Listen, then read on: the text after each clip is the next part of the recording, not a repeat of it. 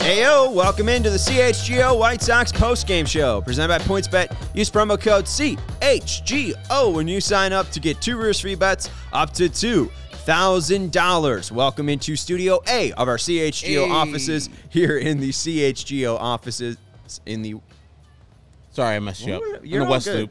But I said, well, welcome, welcome into Studio A in our CHGO offices in the West Loop of Chicago. I'm Sean Anderson, the host of the CHGO White Sox podcast. You can follow me on Twitter at Sean underscore W underscore Anderson. Alongside me, as always, is Herb Lawrence. Hello. You can follow him on Twitter at Ecknerwall23. He's a CHGO White Sox community leader. I, I didn't think you messed me up. I, I thought what you did was totally fine. So Okay. I'm sorry for being No. just. I just got all confused. No, we understand. We talk for a living, and it's hard sometimes to talk.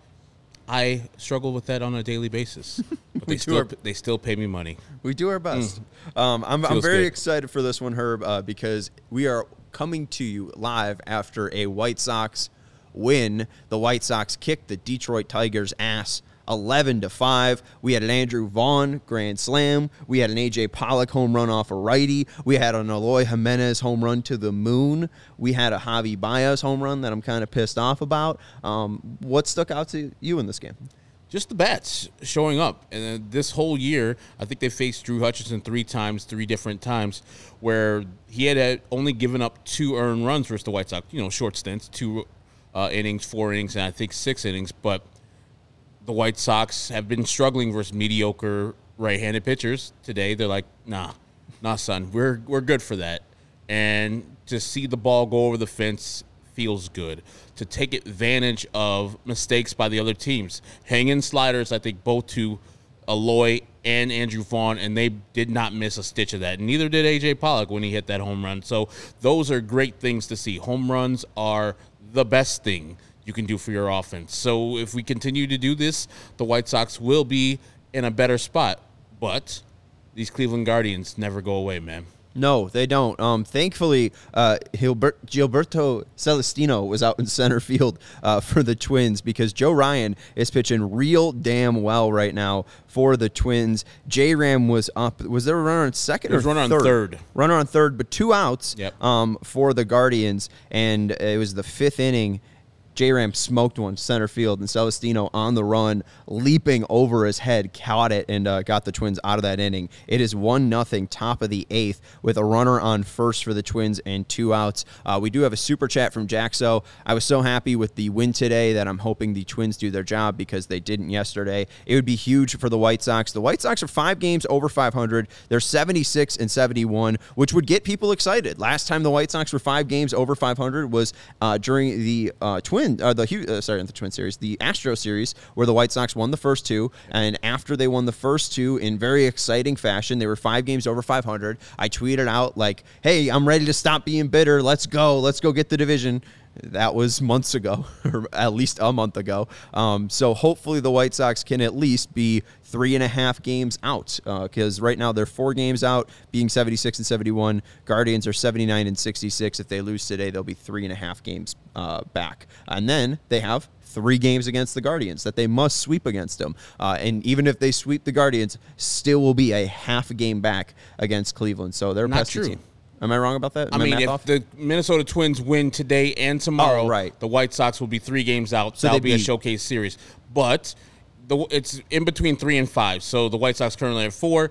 If the Minnesota Twins do their job and win the next two, the White Sox will only be three out versus the Guardians. So if the Twins win today, worst it could be would be four games. correct. And then but the best it could be could be three games. Correct. And then if the, the Sox sweep them, Tie up. baby, we got a tie, Tie up, race in the division. Tie up, and the White Sox would have the season series tiebreaker, Right. Because they would win the season series ten games to nine. And before we get into the exciting action in today's game, the 11 to 5 win, that's the most important thing that we could tell you right now. The White Sox really would have been you know wouldn't it, would, it doesn't hurt to win any game. So if the White Sox went into Detroit and swept the Tigers, that would have been very beneficial to them. But I also thought Matt Manning was the type of starter that could shut down the White Sox. He did that. Seven innings of three hit ball was very good on Friday. Yep. Um, on Saturday, the White Sox still had issues. Eduardo Rodriguez was able to really limit the White Sox. They didn't have a ton of home runs, but they were able to at least get the job done. They won the game, um, and today they got the job done in, in nice fashion. But it's really really important that they sweep the Guardians. We have said time and time before, hey, you got a bum team coming in, you got to sweep them. This is a really good team. This is a solid team. You are going to need hit to hit home runs in every single game of this series if you want to win. You need to sell out for power, you need to sell out for runs, you need to sweep the Guardians this week. There are no ifs, ands, or buts about it. Because if you don't, you are not going to the playoffs. And I am going to be chilling in Vegas in October. And uh, no, I don't have to worry about the White Sox because they'll be out of the postseason. And exactly. there you go. You know, and that's why I say what we said must wins. That Thursday game versus the Cleveland Guardians in Cleveland was a must win because of this scenario that we're laying in front of you right now. All things going right so far Twins are still in the lead, and if the Twins hold on to win that game, Twins win tomorrow. The White Sox will be in a showdown series where all those games are must-win games. So yes, this is been a disappointing season for the White Sox for the most part, but they have everything in front of them. They hold their own destiny in their hands if the Twins do what they can do um, versus the, uh, the Guardians. We know the Guardians versus the Twins, though. Every time you think the Twins are going to do something, Guardians like, ah, it's enough. Here's two runs. We're going to win this game. Here goes Clase. Game over. So I hope I'm wrong. I don't put too much trust into those Minnesota Twins because they're weird. Right.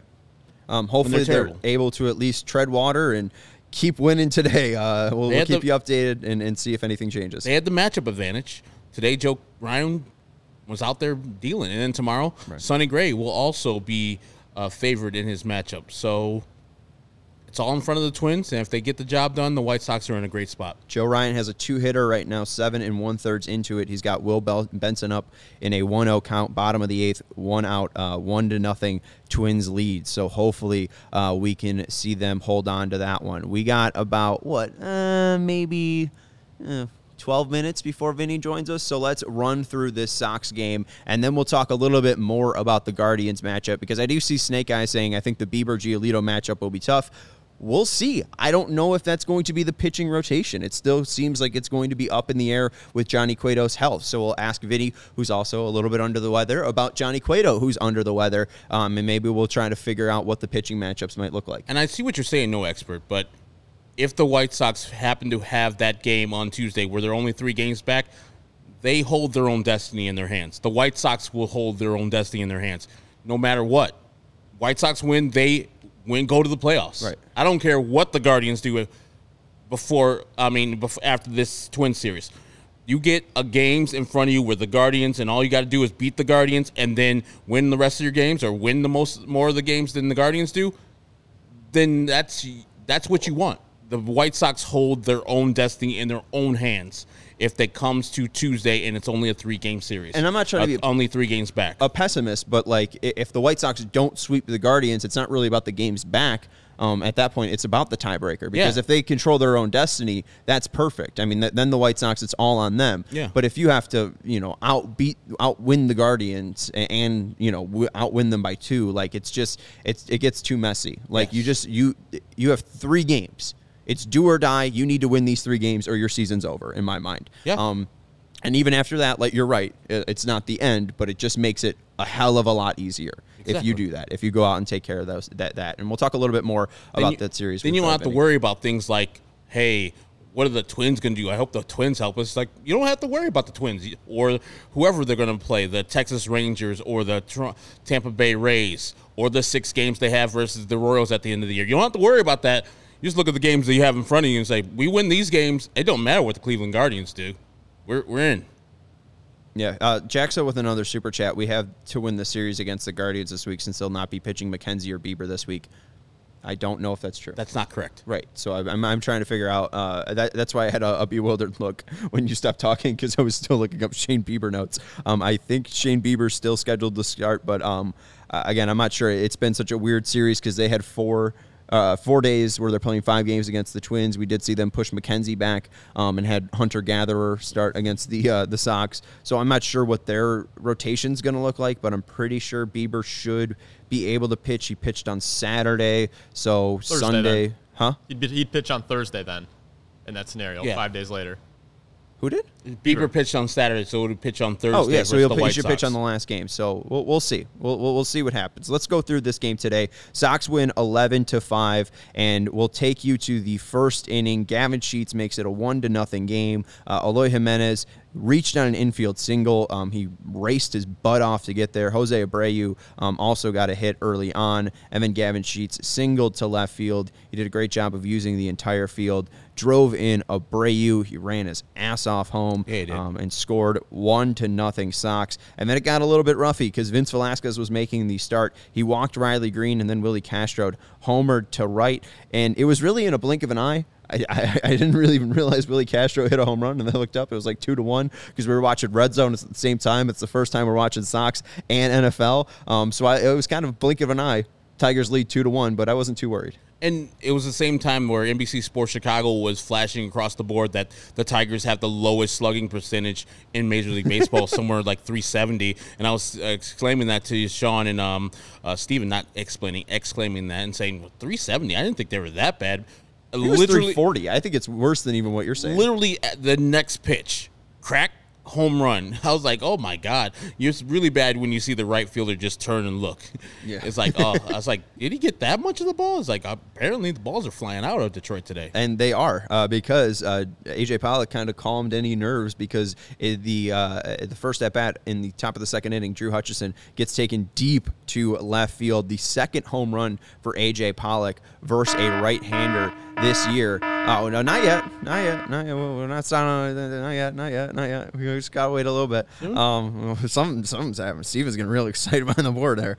Um, and then in the uh, so that made it two two. Uh, Pollock's home run made it two two in the top of the second, and then things started to blow open in the top of the fifth. Uh, Andrus with one out, single to right. Then Moncada singled to center. Then after a Jose Abreu line out, Eloy Jimenez walked. Then Gavin Sheets walked. Then Jason Foley comes in, uh, and the Sox, with the bases loaded, have been very, very poor this year. Um, Sheets walked, drove in a run, made it three to two, and then Andrew Vaughn comes in with Jason Foley up, and like you mentioned, a hanging slider gets taken out to deep left for the Sox' second grand slam this year. Just ridiculous. Uh, only second Grand Slam this year, but Andrew with now what 17 home runs. I think uh, Uh, on, team leader. on Thursday I said that Andrew Vaughn will finish the year with at least 20 home runs. I got some scoffs. I got some people saying. Come on, he's only hit 15 in this many years or this many games. How is he going to hit five in the last week? I'm like, hey, Andrew Vaughn, man, the power of Andrew Vaughn. Later on that day versus the Cleveland Guardians, almost murdered a man by hitting a home run, and then today did not miss it. Did not miss a stitch of that ball, and he absolutely murdered that Axel Foley home run pitch. And my guy Eli Stein saying uh, three grand slams, which is correct because uh, Elvis Andrus hit one off a pitcher or off a uh, position player. Oh yeah, which I which was actually at that game. I forgot about that one. Tony called. He's like, "What the fuck are we doing? doesn't count. What are we doing out here?" It's fake baseball. Click. Just like just like the uh, the tenth, eleventh, and twelfth inning with a uh, extra man on second base. That's fake baseball. Whenever a position player is pitching, uh, get out of here with that one. Um, but yeah, third grand slam of the year for the Sox. Um, that was great to see. And you're right. Hey, hopefully Andrew Vaughn can make a run at 20 because if the White Sox don't have one uh, uh, one player hitting uh, 20 home runs this year, uh, that would be sad. The grand slam made it seven to two for the Sox. And then the bottom of the six, Jose Ruiz got into some trouble loaded the bases. Then Jimmy Lambert came in, issued a four pitch walk to Kerry Carpenter, but he was able to get out of the jam without scarring the Sox too much. The seven to two lead became seven to four, but then the White Sox got real bored of everything. And with Garrett Hill on the mound, Jose Abreu walked, and then Eloy Jimenez uncorked a home run that is going to launch a quiz when Vinnie joins the call. There have been 23 home runs in the StatCast era uh, that have been 450 feet or longer. Eloy Jimenez is that 23rd man. Crazy deep home run. just absolutely having a torrid second half. He's becoming the player that we thought and knew that he was going to be. I still, if we start the next year and he's healthy, I'm going to predict him to hit 50 home runs. It's going to happen if he ever stays healthy. In his rookie year, he hit 31 and he missed probably like 30 games. So this guy's got mad power. He's a great hitter. The only problem with Eloy Jimenez, well, the main problem with Eloy Jimenez is availability. Being hurt. Even when he got that single, infield single early in the game, looked like he was a little bit gimpy, a little walking a little weird.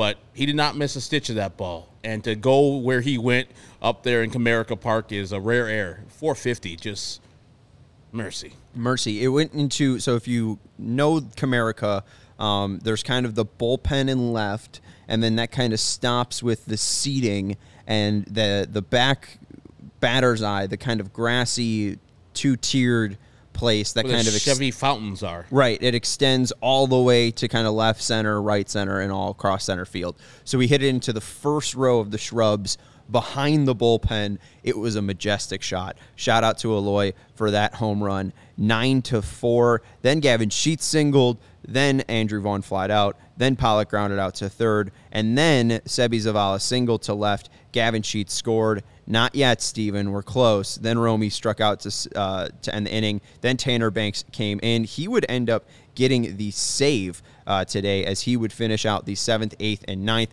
I said it was going to happen, Steven. I, I- I said it I was gotta going to give you happen. credit. You did say it. Um, but then in the top of the eighth, here's the final, basically important part of the game. Jose Abreu was safe at first on a fielding error by Harold Castro, and then Jimenez doubled to deep right, scoring Jose Abreu to make it 11 to four, and giving the Sox 11 to 3, right? Um, 11, four, no, yeah. 11 to four. Good buddy. 11 to 4. Yeah, 11 to 4, giving the Sox their first positive run differential uh, in God knows how long. Sound the alarm. The Sox are back. That alarm is scary. Oh, my God. I don't like that one. That's scary. Pe- If people are having a night, oh god, Is there a tornado? Uh oh. Code red. I feel like someone just like got poison on their hand or like bleach. We got th- we only got two options for the alarm. Oh no, there's gonna be a nuclear bomb. Can we try? Can we try the first one again? This is whenever Jose Ramirez is up. Yeah, tornado.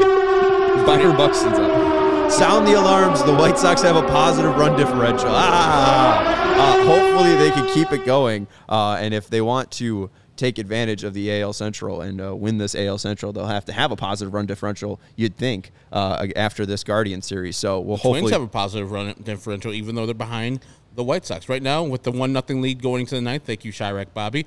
They have a plus sixteen. just got to keep winning, man. Um, but then in the bottom of the eighth, after Gavin Sheets grounded out to first, it was, didn't last for too long because Javi Baez homered to left, uh, giving the Sox a neutral run differential. The Sox run differential is now at zero. Quality sound. It's a great. I think it's the great. I like I was telling you, I think it's the greatest American sound.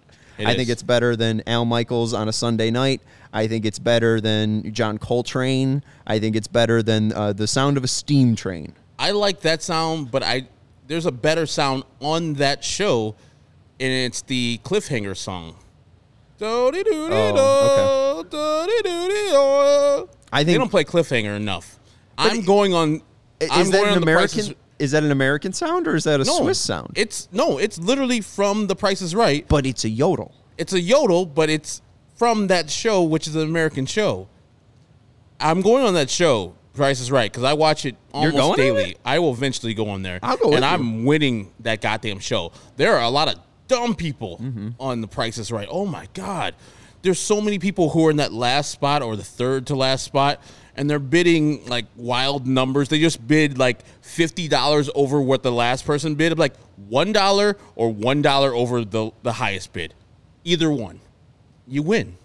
For the most part, there's That's so the many dumb people. And you can Her- ask my fiance Courtney. I yell at the TV at the dumbass people who are doing uh, the prices right, especially the bidding part. Herb's had a lot of uh, sick days, eating chicken noodle soup and uh, Oh. watching The Price is Right. That would that you knew that was what you're going to be doing. you, you're going to be eating some delicious chicken noodle soup, some seven seven up, and watching The Price is Right, and maybe some stories a little after, a little All My Children, on the One Life. Oh one, no, I was skipping that. I was going. To, I was going to Live? Sports Center at that point. I was going to check General out. Hospital? No, I was checking out ESPN two.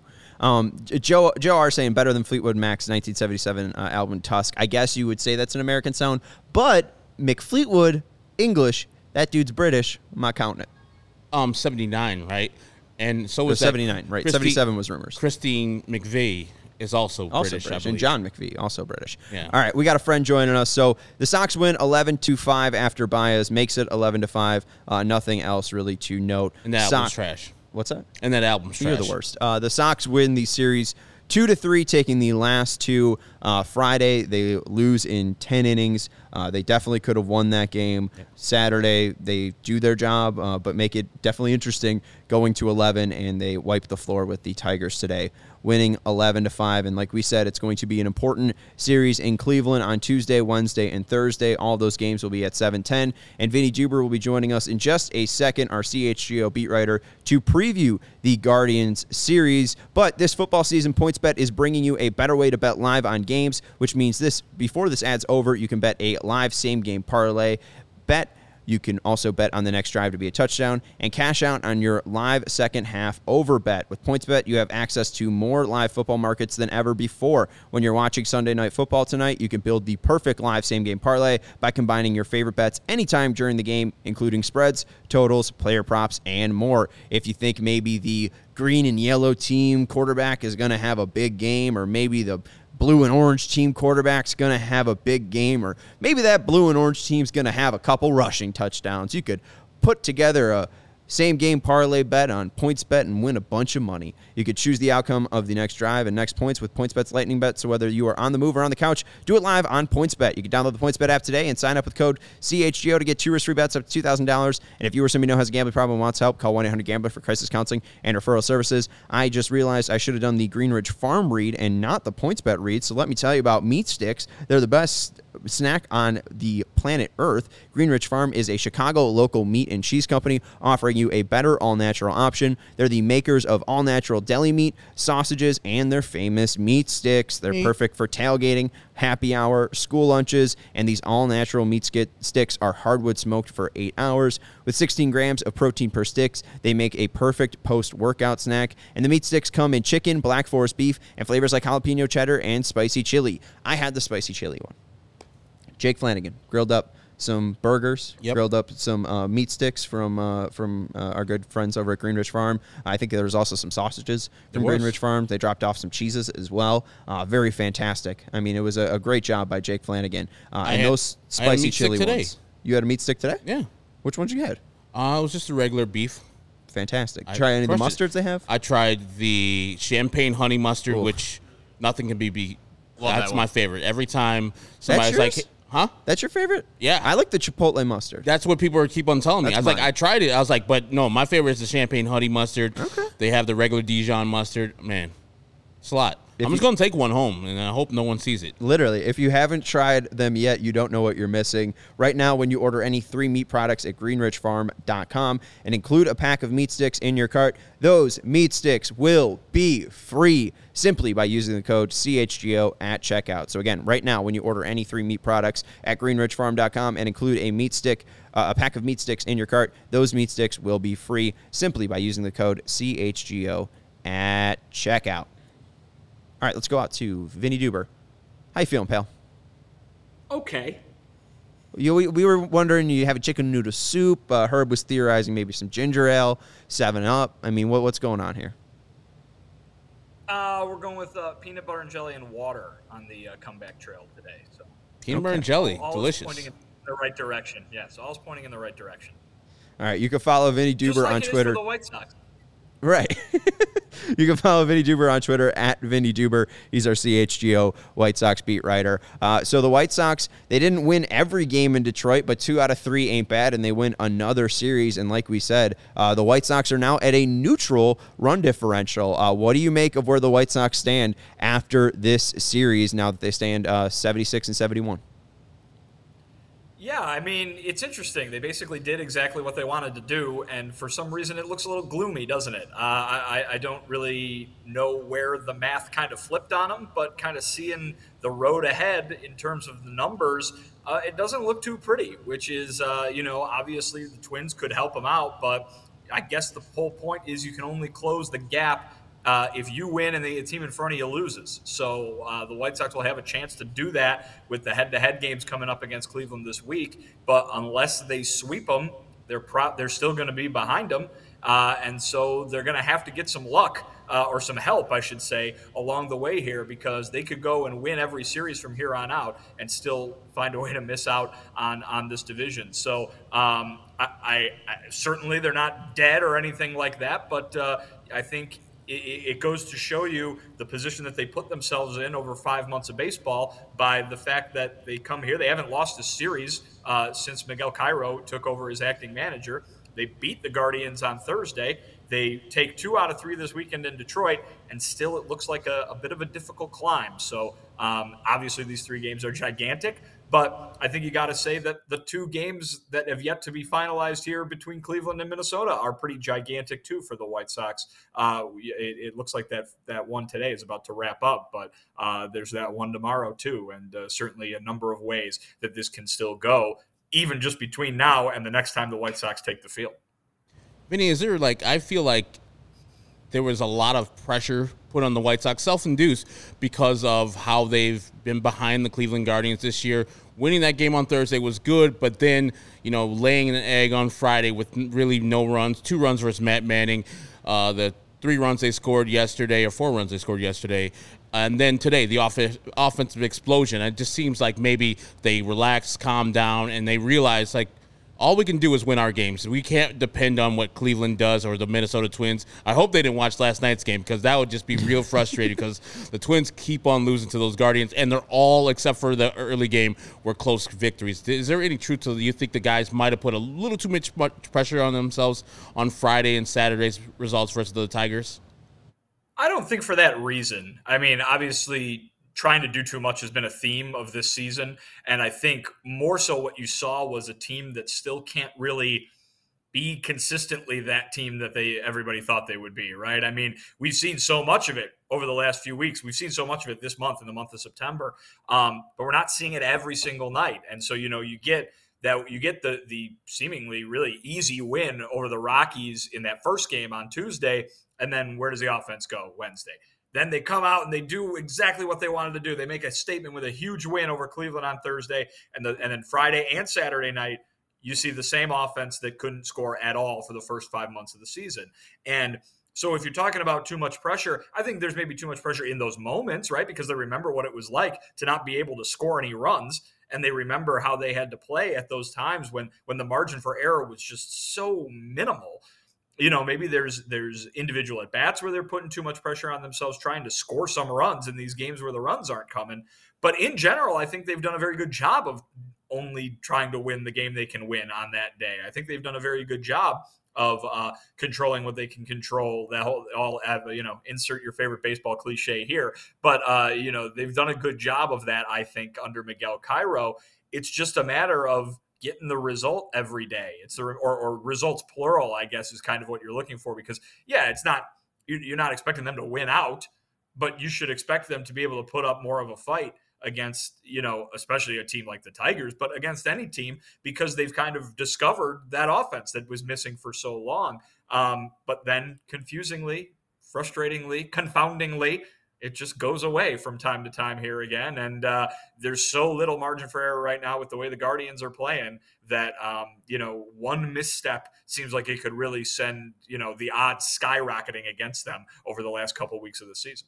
Well, and we wonder if possibly you know some of that margin for error on the Guardian side would be starting Hunter Gaddis on that Thursday one game series, and now the Sox see Cleveland coming back to town on Tuesday. They get the day off um, tomorrow, so let's talk a little bit about this Cleveland series. I think the main part we could start off is with players that will be there for the series. Um, let's start with Johnny Cueto, just because I think we probably might have more answers about him. Um, do we expect him to be starting? At some point against the Guardians in this series. Maybe not Tuesday because it doesn't seem super clear at where he is right now.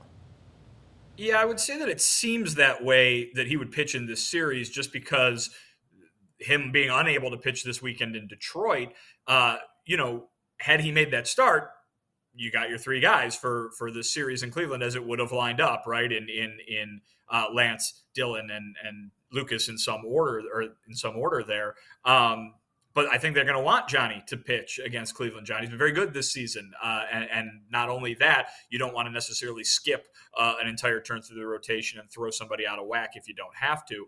Um, certainly, that Michael Kopech injury is a big deal, I think. But um, you know, to to be able to have Cueto, I guess, at your disposal for this series could could end up being a big deal too, because Lucas, you know, at you know, God bless the guy for trying, but basically every time it's it's one thing or the other that's not working for him, whether it's the results or the the longevity or the execution, the location. He hasn't been able to put it all together in a while. And um, if the White Sox can throw their three best available starting pitchers against the team that you got to beat, I mean, that's kind of a silver lining of, of Johnny not being able to pitch this weekend in Detroit. So I would expect to see him, but uh, apparently everything is still a little bit up in the air.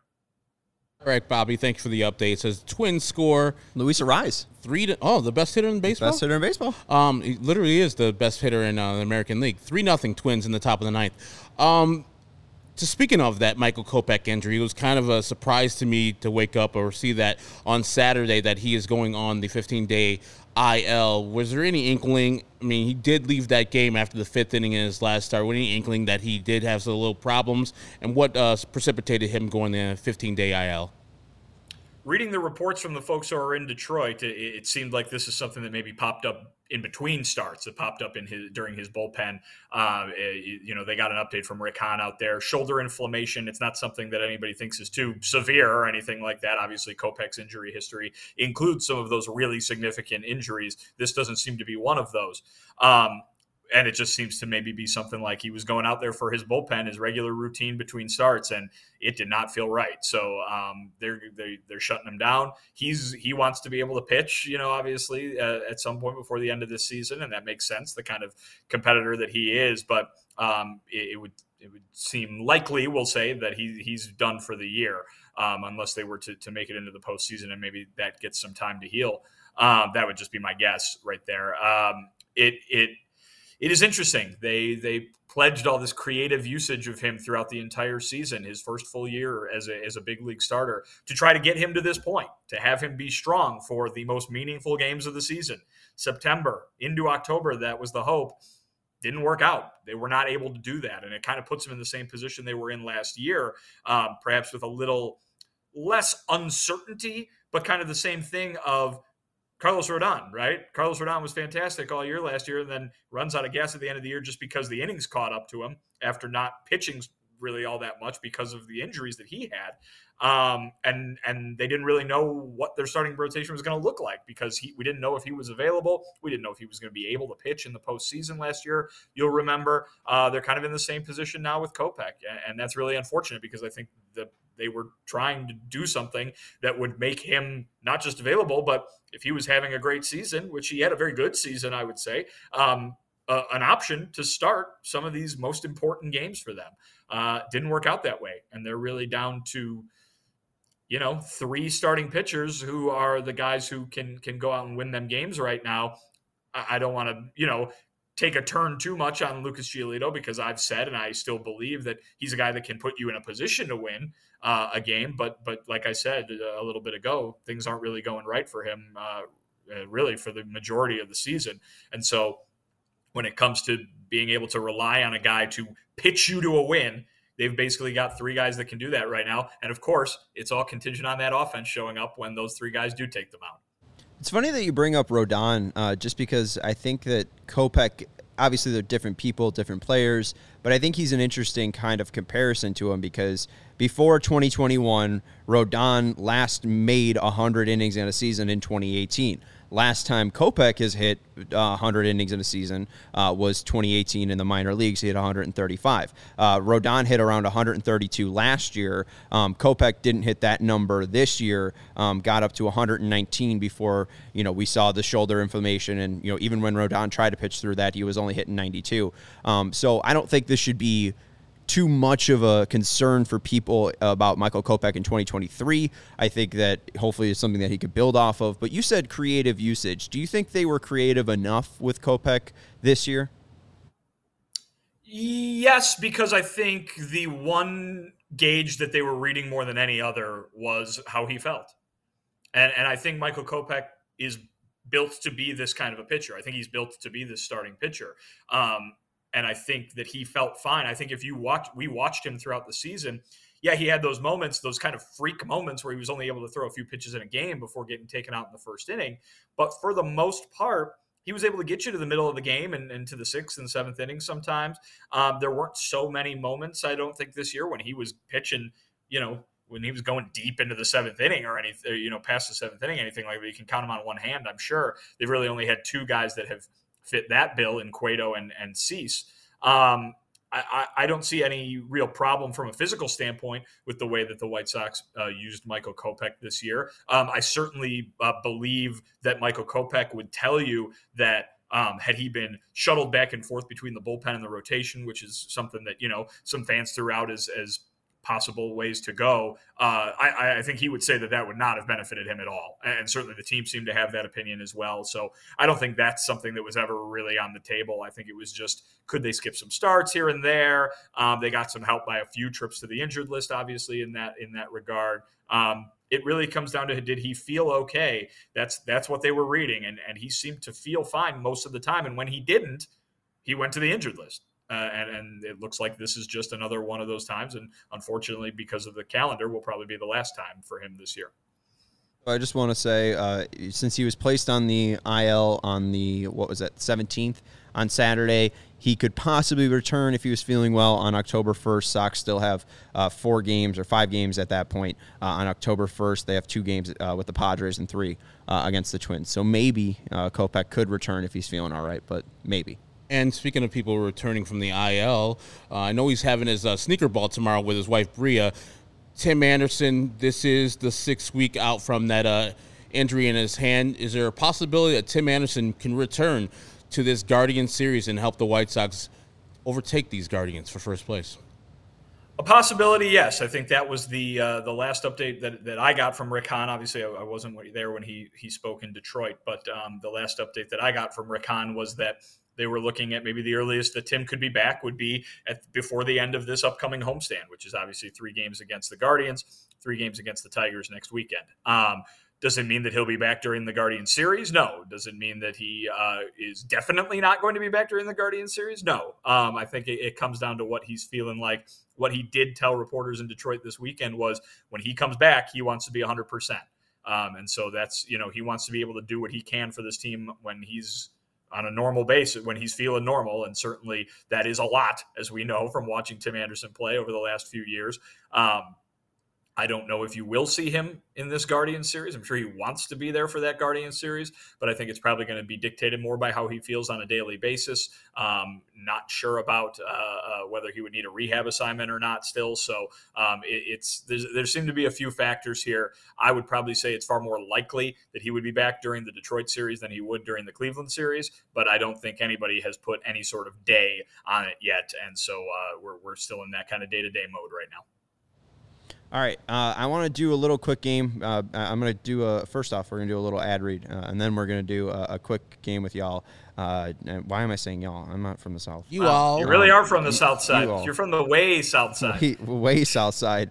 Um, let me tell you about Athletic Greens. Uh, our next partner has a product I use literally every day. I started taking AG1s back in March when we launched this uh, whole CHGO thing. Athletic Greens was one of our first sponsors, along mm-hmm. with PointsBet, um, and they have helped me start my day right each and every day um, with this you know, kind of tropical, mild drink. Um, Herb mixes it into a smoothie, makes mm-hmm. it a little bit more fruity. I just have it in my water. Um, it's one delicious scoop of AG1, and I absorb 75 high quality uh, vitamins, minerals, whole food source superfoods, probiotics, and adaptogens to help me start my day right. And this special blend of ingredients helps support my gut health, my nervous system, my immune system, and I feel uh, you know more energized and I have the ability to focus. Uh, I have the ability to do my job. It's lifestyle friendly, whether you eat keto, paleo, vegan, dairy free, or gluten free, and Athletic Greens has over 7,000 five star reviews, 7,002 if you uh, include Herb and Eyes. So, right now it's time to reclaim your health and arm your immune system with convenient daily nutrition. It's just one scoop and a cup of water every day. That's it. No needs for millions of different pills and supplements to look out for your health. And to make it easy, Athletic Greens is going to give you a free one year supply of immune supporting vitamin D and five free travel packs with your first purchase. All you have to do is visit athleticgreens.com slash CHGO SOX. Again, that's athleticgreens.com slash CHGO SOX to take ownership over your health and pick up the ultimate daily nutritional insurance. All right. Um, I've been waiting for this. you ready for this? Oh, All right. Uh, so, what do you and think of Steven Eloy been Jimenez secret. home run, uh, Vinnie? It went very far, didn't it? It did. it went to a historic club uh, in Comerica Park history. Uh, don't shake your head. It, it was historic. Um, 450 feet um, for Eloy Jimenez's home run.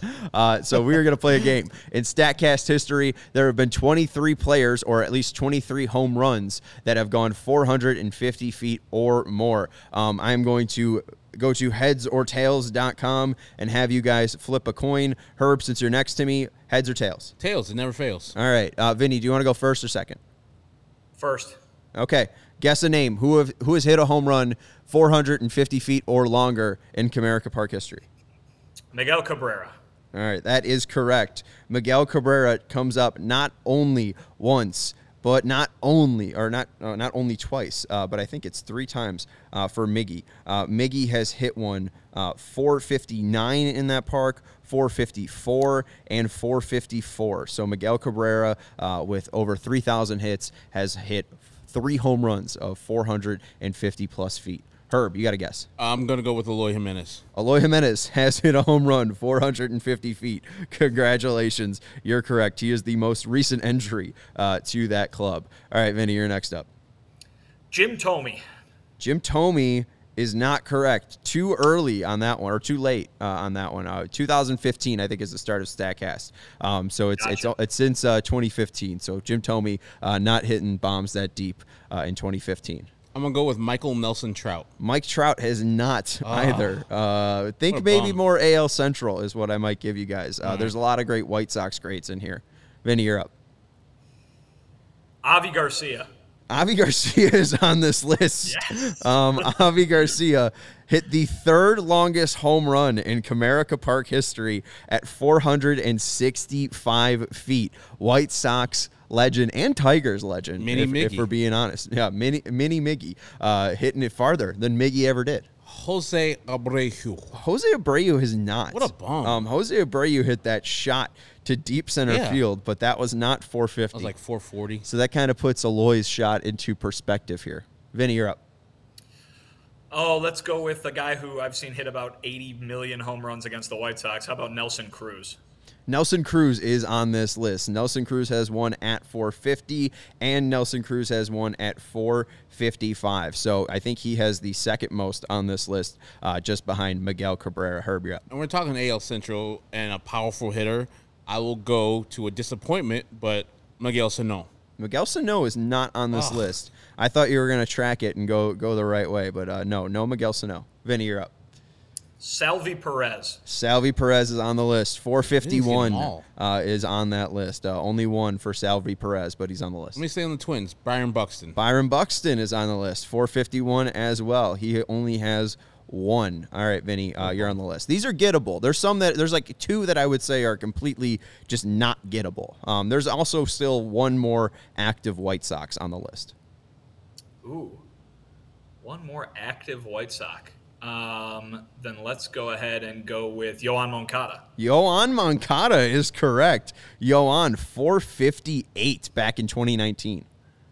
Okay, let's see. I'm thinking of maybe a Cleveland Guardian might have done There's it. a couple. So I will go with Franmil Reyes. Franmil Reyes is on the list. 462 for Franmil and 453 for Franmil. So him and Nelson Cruz have two home runs of 450 plus just behind Miggy. We got a couple names uh, checked off there. Uh, let's jump in. We got Avi Garcia off the list, Franmil Reyes twice, uh, Miguel Cabrera three times, Yoan Moncada in the top 10, Nelson Cruz twice, Salvy Perez, Byron Buxton on the board. Vinnie, uh, you you're up next. Hmm. I am going to go with Jose Ramirez. Jose Ramirez not on the list. He's Ah. probably got at least like 25 home runs in Comerica Park, but uh, none 450. I mean, he just got there. Let's see if Javier Baez is there. Javier Baez is not there. Uh, he Javier hit one 388 today, uh, but he has not hit one Top five. 450 just yet. Vinnie, you're up. Oh boy. Um, I'm going to go with. Hmm. Oh boy. I can't think of like literally any Tigers. Who's been a Tiger recently? Um, there's all right here. here I- I'll give you hints on the, the former Tigers. Uh, there's one guy that's currently active in the AL East. He's bounced around a couple of American League teams. Uh, there's also former Tiger great. Um, that's actually it. There's two How about Tigers. JD Martinez? That's JD Martinez was the guy I was talking about. All right. 467. he has the second longest in Statcast history. He also has the 16th longest uh, at 453. You said there's a, the one that's left is the Tiger Great, or you calling No. JD Martinez the Tiger? I guess I was calling the JD Martinez the Tiger Great. Um, so there is a, a Twins legend. I say that jokingly. Uh, there's a Blue Jay legend. I say that jokingly. Uh, there is a White Sox legend. I say that jokingly as well. Uh, there's a Cubs legend. I say that jokingly. There is an actual Royals legend, but not for power. Uh, there's a Yankees legend. That's sarcastically. Uh, there, I guess this guy was be a former Tiger when he hit it, um, but I guess I think of a more of a either an Angel or Diamondback. Um, and there's a true White Sox legend uh, who barely got in there at 450 uh, with Nelson Cruz and Eloy Jimenez.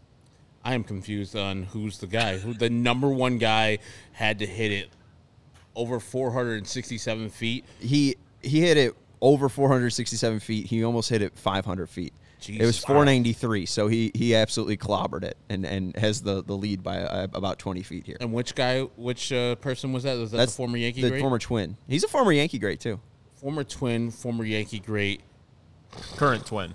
current twin. Saying former. Not, Oh, not current oh. twin. Oh yeah, he has a cur- Oh, he has a current twin. Gary Sanchez. It's Gary Sanchez. My bad. Yeah, Gary Sanchez. I think he probably hit it when he was a Yankee, but uh, we'll wrap this up. But uh, I think we'll, we'll give the win to Vinnie. I think he got he more got wins, much more. uh, just because he got uh, Miggy and uh, Nelson Cruz. So congrats. But let's go through some of the other ones. Uh, the fourth longest was hit by JP Arencibia. Oh, gee, no one. Wow. out- no. Why didn't you guys get that one? No one. Hit, JP Arencibia's mama doesn't know who he is. Jesus. Um, Giancarlo Stanton. Surprised no one Oh, guessed him. 456. Guy. Weirdo. Melky Cabrera, White Sox legend. 455. Blue Jay the legend. Milkman. And Milkman. It was probably when he was on steroids. Um, So this whole career. 13, Alex Gordon. Oh, wait, hold on, we got to go to uh, 11. 11's crazy. David Bote, Ooh, the Ah, boat the Thin show. White Duke. the Thin White Duke, David Bote, um, the boat show, uh, showing up on the list. 13 was Alex Gordon. Uh, and then 17, uh, Yankee legend Joey Gallo, Joseph Gallo. Um, 18, Justin Upton. And then 21, surprised no one got this, White Sox legend Ryan Cordell. Wow. Wow. Amazing. And Iconic. is that his only home run in the majors or something? or those the White Sox? and it went 450 feet. Um, his mom was proud of that one. Uh, I Guys, see all the while, people. yeah, while we were doing that, the Guessing Twins the- have won today. Twins. Yay, the Twins won. White Sox All are right. only four games out, All right, so Vinnie, or we, three and a half games out. We bad. we surmise that this is a must-win series. You must win all three of these games. We saw the White Sox did a great job of, you know, making focusing in on a one-game series against the Guardians on that Thursday game. Um, how do they re kind of uh, re spark that magic? How do they make three statement wins in a row? Can they do that? Because I feel like the Sox really haven't had a statement series this entire year. So uh, if you could put it into any words that maybe the Sox have said or maybe Miguel Cairo said, um, how do the Sox win three games against the Guardians on Tuesday, Wednesday, and Thursday? how about I put it into some uh, terms that Steve Stone said during the broadcast today? I think it comes down to hitting home runs and that should be of no surprise. But I think the good thing is I don't think they need to really recalibrate or get refocused at all. I think winning today is a big help. Uh, you know what I mean? If they had won those first two in Detroit and then had a disappointing loss today, yep. that would be kind of a, a, stinker way to end. You know the the the, the, the trip there. Um, they don't need to do that. They they are riding high. They got some momentum. Of course, that didn't really help when they left Cleveland and went to Detroit. But um, they're they're coming back for a big series. They obviously know how big of a deal it is. They need to play like the team that's been playing the last few weeks a lot more than they've than they need to play like the team that played for the first five months. That's a no duh kind of statement, obviously. But listen, when they hit home runs, they win. It should be no surprise that that is the formula to winning any game from here on out. And if they are able to do that, if Eloy Jimenez is able to keep showing the power, uh, you know, that he showed today, the guy's been on an absolute tear. He he he is approaching carrying this lineup, uh, uh, you know, status right now. Um, but obviously, it's going to be a team effort. Uh, they're going to need to hit the ball over the fence, and if they can do that, they're going to have a good chance of winning three games. And, I don't say that, you know, I know that sounds kind of silly, but you know, oh, they're going to be able to sweep them. They haven't swept anybody all year, it seems like. But uh, listen, the Guardians have left the door open. The Guardians are the ones who have not played that much better than the White Sox this entire season. Um, that their their goals are there for them. Now, is the math daunting? Absolutely. Uh, you know, we saw that that tweet that that Guff put together uh, and and went around all Twitter today with all the scenarios and whatnot. When you've got a situation in which the Guardians can play one game above 500 the rest of the way, and the White Sox are only able to lose two times the rest of the season, that seems kind of daunting. That seems like a pretty uphill climb to me. Um, so one of two things has to happen: either the White Sox have to win a whole ton of games, or the Guardians have to start losing.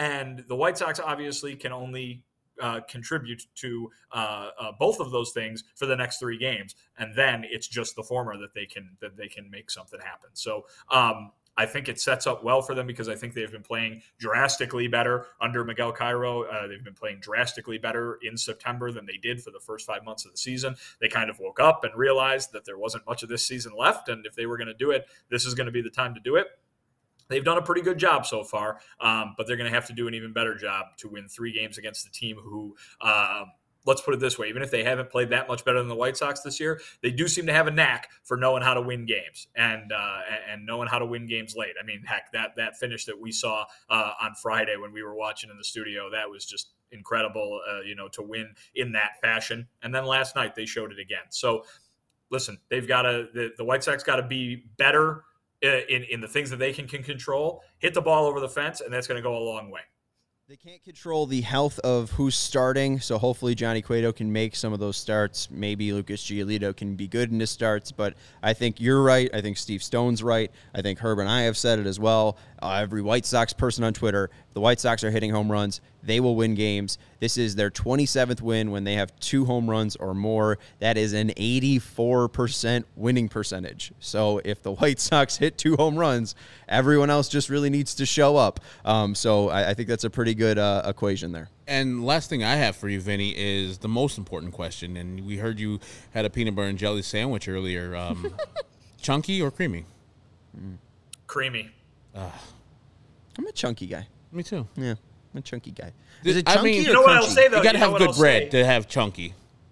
I go I go creamy on the peanut butter, but I'm a big fan of putting the chips in in there. Oh, uh, all right.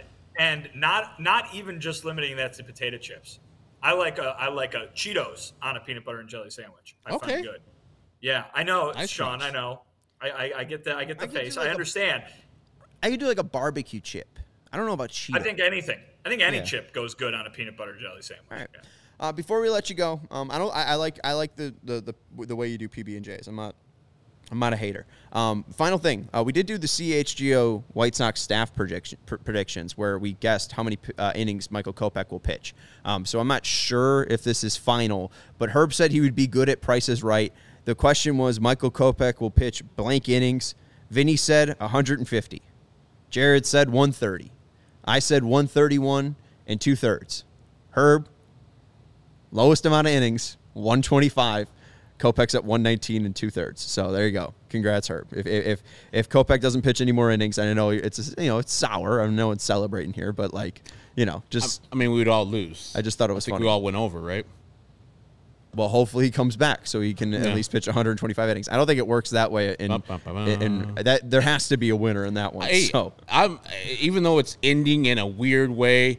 I'm happy what Michael Kopech did this year, and I'm actually I don't know if the White Sox are happy because they're in a stretch run, but I would think like okay, he proved to us he could be at minimum a middle of the rotation guy, and we see him as a top of the rotation guy once he gets us. This is his first full year of starting done, and next year we're looking for more. Like he's been through the rigors, and now we'll push him a little bit more next year so we can be that top of the rotation guy that we've all envisioned him to be, and he can get there. Yeah, he will mean, get there. There's, there's definitely stuff he needs to work on. Uh, stamina. I mean, he just needs to work on control and, and figuring that out. But that fastball plays, and he needs to rework that slider. Um, that slider was very devastating when he was coming out of the bullpen, probably just because he had you know limited amount of stuff. You know, we know how much guys just amp it up to to really go full go, and he was able to get up that slider to like 89 miles per hour. I think t- you know this year was you know, really only hitting around 86. So um, you know, I, I think part of it is just building up that body, like Vinnie was saying, is is he still looks the part. He looks like a starting pitcher. It looks like he was made for this.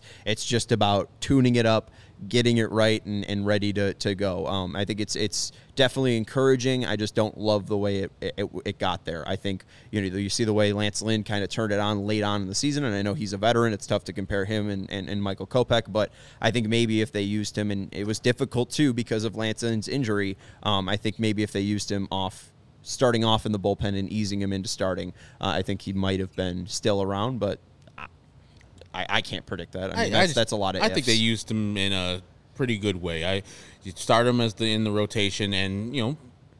When you got shoulder inflammation, you got shoulder Well, inflammation, yeah, I and you're mean- shut down for the year. I, I'm happy that they're shutting him down, and then he might come back for the last series. If they don't, cool. That's it's been a it's been a successful year. If I had to put a grade on it, probably a B plus.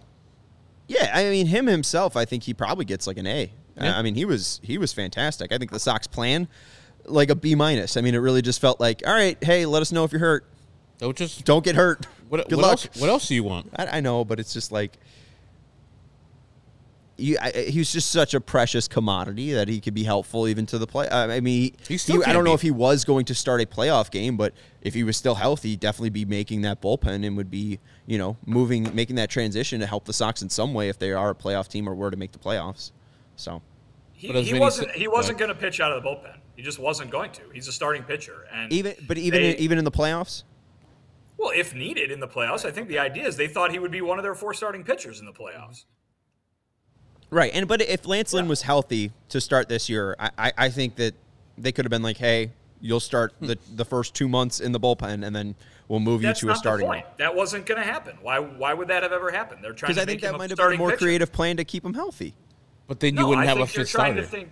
Yeah, I think you're Well, trying. I- I, think you're trying to just avoid injury. It doesn't matter. They're trying to create a starting pitcher, so that's going to be a key part of their rotation. You got to give the guy. You got to give the guy the chance to be a starting pitcher if you want him to be a starting pitcher. He has to learn how to do it. He's never. He never started. He's. Hey, you can count on one hand the number of starts he had last year. This this move. Listen, Rick Hahn been telling us since November of last year that.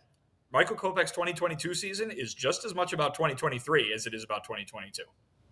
Right. Well, Yeah, and you have, yeah, as Vinnie said, you have to be, you have to throw him into the deep end.